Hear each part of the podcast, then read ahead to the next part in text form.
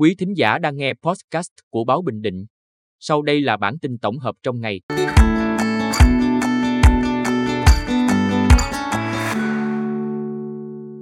Bản tin tổng hợp ngày 20 tháng 9 của Báo Bình Định có những tin sau. Quản lý sử dụng hai tòa nhà TMS Quy Nhơn và FLCC Tower Quy Nhơn đúng quy định. Hội nghị quốc tế sinh học năm 2023 Đại hội Hội Nông dân tỉnh Bình Định nhiệm kỳ 2023-2028, thành phố Quy Nhơn tuyển dụng 76 giáo viên. Sau đây là nội dung chi tiết. Quản lý sử dụng hai tòa nhà TMS Quy Nhơn và FLCC Tower Quy Nhơn đúng quy định. Ngày 20 tháng 9, Phó Chủ tịch Ủy ban Nhân dân tỉnh Nguyễn Tự Công Hoàng có văn bản yêu cầu công ty cổ phần tập đoàn TMS khẩn trương thông báo cho các nhà đầu tư thứ cấp đang sử dụng căn hộ lưu trú du lịch không đúng theo quy định tại tòa nhà phức hợp cao tầng TMS Quy Nhơn, liên hệ cơ quan chức năng để hoàn thiện thủ tục pháp lý theo quy định luật du lịch năm 2017.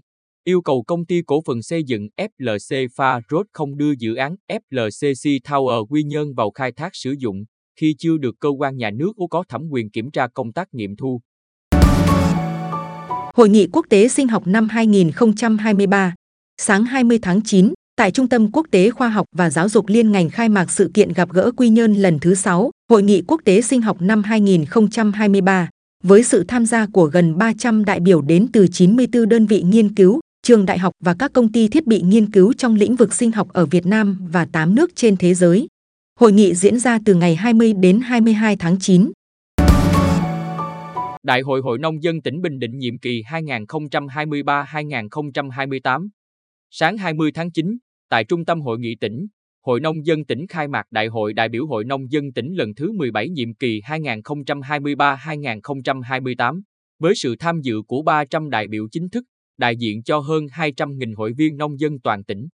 Đại hội có nhiệm vụ đánh giá kết quả thực hiện nghị quyết Đại hội đại biểu Hội Nông dân tỉnh lần thứ 16 nhiệm kỳ 2018-2023, đề ra phương hướng, mục tiêu, nhiệm vụ, giải pháp công tác hội và phong trào nông dân nhiệm kỳ 2023-2028.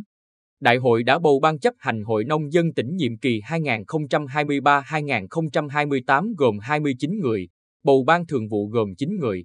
Ông Nguyễn Văn Trượng, Chủ tịch Hội Nông dân tỉnh khóa 16 tái đắc cử Chủ tịch Hội Nông dân tỉnh khóa 17.